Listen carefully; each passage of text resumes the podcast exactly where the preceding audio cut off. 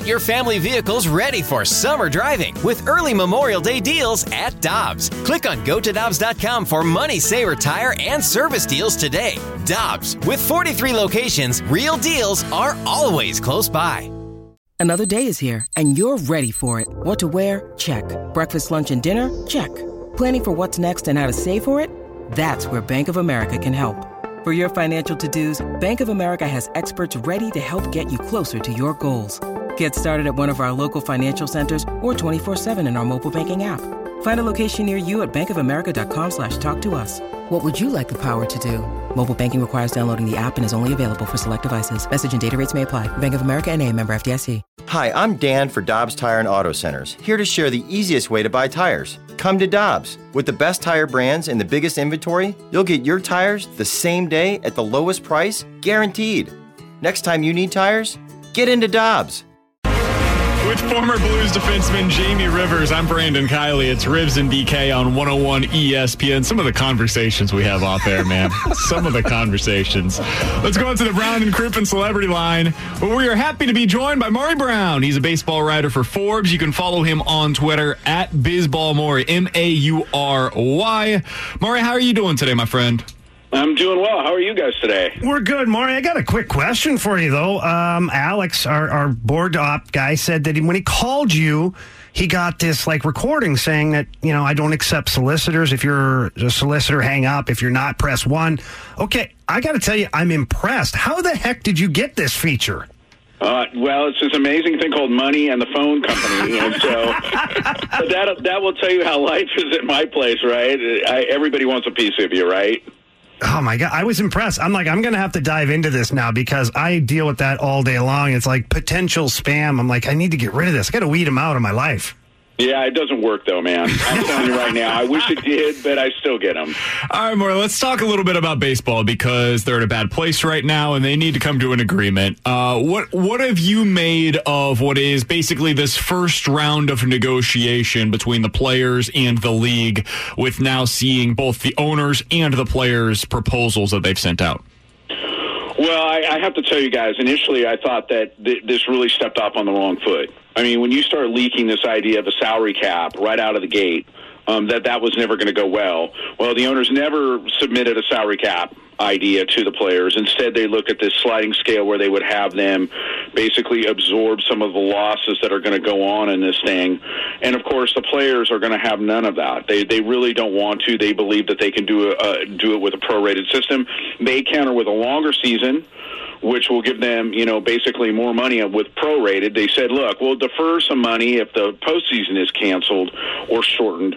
But look, guys, they're so far apart on this thing right now. Both offers, I think, in and of themselves, were both crazy. I don't think that either side could honestly believe that that one or the other was going to accept this. But they've got to come to an agreement soon. And the owner meetings are slated for Wednesday and Thursday.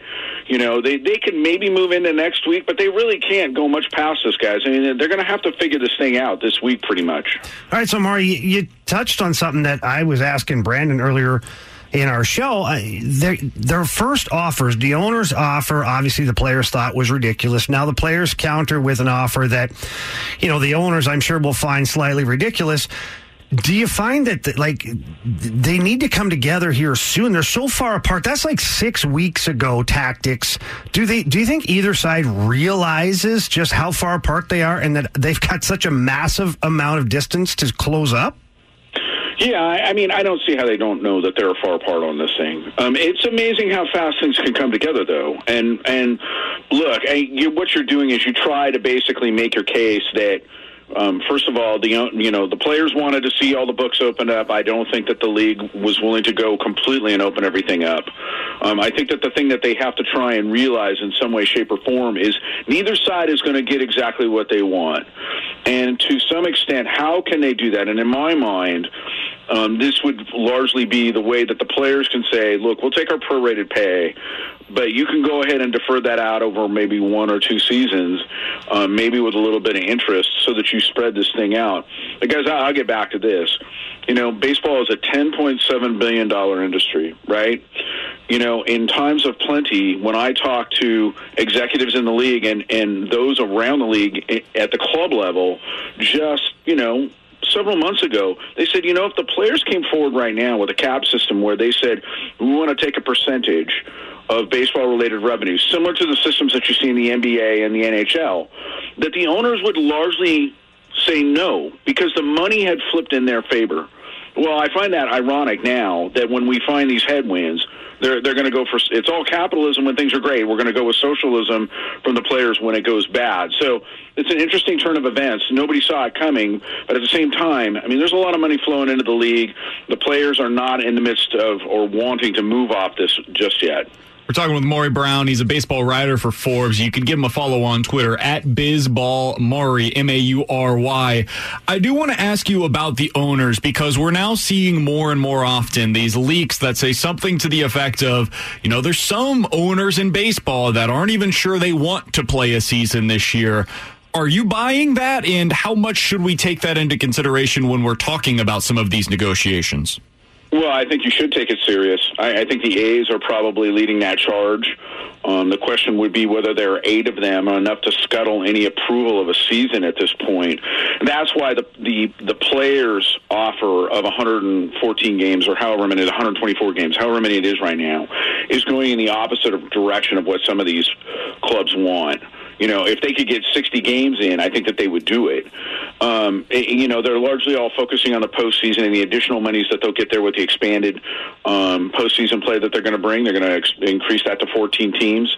So, you know, it, I think that they're just at this position where there absolutely are some of them that are doing that. And that is the problem that you have on both sides of this equation, both with the players and the owners.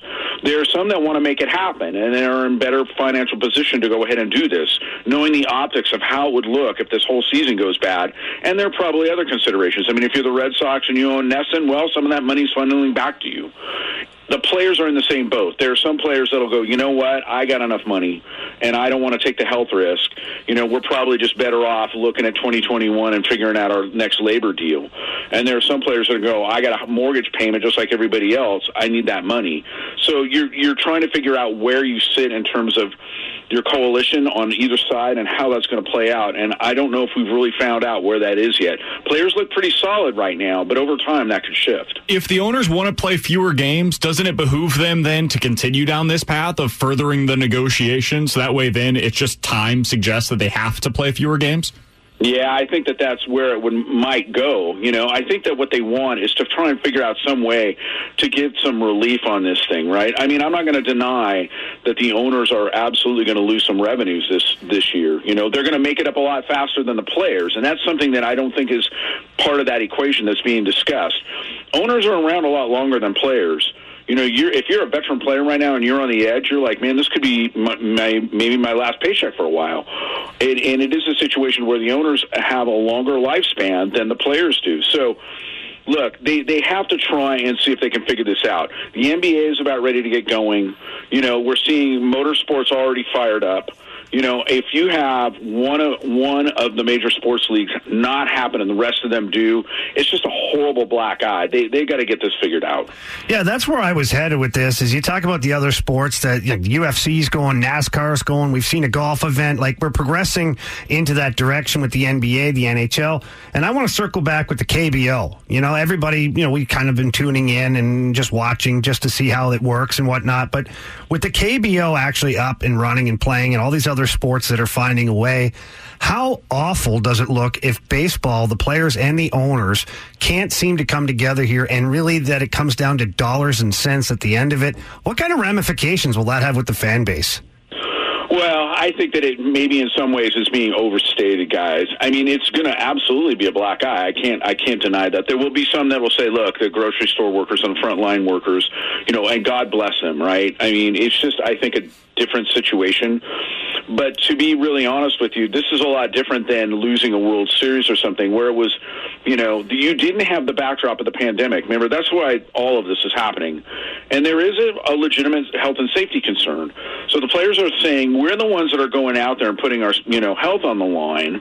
You know, the players, you know, owners are sitting in their, you know, bunkers and, and are all safe. Mm-hmm. It, it's a just, I think, a different situation. Absolutely, there are going to be fans that say millionaires and billionaires bickering right now is a bad look, and I am not going to discount that. But I have to think about this in terms of the pandemic. What do you think ultimately comes here? We're talking with Maury Brown. He's a baseball writer for Forbes. He's on Twitter at BizBallMaury. How do you think this gets resolved, Maury?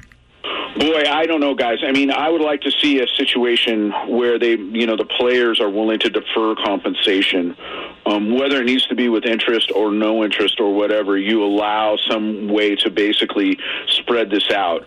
And I said a couple seasons, and the reason for the couple of seasons would be this: in twenty, at the end of the 2021 season, you know, the new national broadcast deals kick in, and there's going to be a significant increase in revenues for the owners at that point. So that is an ability to allow that to happen, to push it out a little bit, to basically spread it out. And then there's some new money coming in to the league at that point. So, look, I hope that they figure this out. If they get 82 games in or they get 70 games in or whatever it's going to be, you know, I would hope that they would do this. But right now, I mean, they're going to have to really dig in to make this sort of thing happen. Like we said, it's this week or early next week at the latest or or you're really behind the eight ball. I mean, they might be able to start maybe a little bit later, but you know, it just it would just look bad. He's Maury Brown. You can find his work. Forbes.com is where you find it, and give him a follow on Twitter as well at BizBallMaury, M A U R Y. Maury, we always appreciate the time, man. Thanks so much for hopping on with us today. All right, guys, you take care. Thanks so much. Absolutely. Thank you. That is Maury Brown joining us here on Rivs and BK on 101 ESPN. I think the most interesting thing to come out of all of that is based on what he said, if the owners truly do want to play fewer games this year, then this all makes sense. The timing of what's taking place mm-hmm. right now. Maybe they're just basically dragging their feet Slow and it. holding on to the rope and saying if we can get this thing instead of we can put it push it out there right? We need this to get done. We need this to get done. But then everybody says oh there's no real deadlines well, if they just push this thing forward, eventually you're going to get to the place where, yeah, you can only play 60 or 70 games. And if that's what they wanted from the beginning, they don't even have to negotiate it. They can just put that off to the side and pretend like it's not even something that needs to be negotiated. And then the timing does the negotiating for them. That'll really damage relationships even further with the players because guess what? They're thinking the same thing as far as let's not let them drag the anchor behind them here. Let's make sure that we can get these 140 14 games or 100 games, whatever their real target number is. And so if the owners are dragging their feet that much and it becomes real obvious, now guess what? That trust issue we had before, it's magnified. He also mentioned that if they've got eight owners that ultimately don't want to play this season, that could be enough to stop the progress between the players and the owners. Hmm. I every time that I see one of these stories about how owners with it with, plural owners might not want to play this season, I wonder who they are. He mentioned the A's as potentially being one. a that lot of the sense. low budget teams, right? They're the ones think so that it's going to cost them more money than they're going to make. Then you hear stories about how it's not even necessarily the low budget teams; it's the smaller markets with the higher payrolls, right? Mm-hmm. St. Louis, I would be stunned if they were in that category. They they want to play baseball this Let's year. Hope not. But there are some similar to St. Louis where it's a smaller market. They get a lot of their revenue from the gate, and then they have the higher payroll as a result because of that gate revenue that they're making this season they're not going to have that gate revenue. So they're going to be this teams that are hit the hardest by the fact that you're not having fans in the stands this year. I don't know who those other teams are that would be in that position, but I would imagine that some of those owners are the ones that they're talking about, that they're referencing in these kinds of stories. Well, we talked about earlier with offers like this going back and forth and they're kind of not kind of they're far apart like this it gives those owners more fuel to grab other owners and say this isn't worth it this is just not worth our time and certainly not worth our money and if we get to eight like maury suggests yep.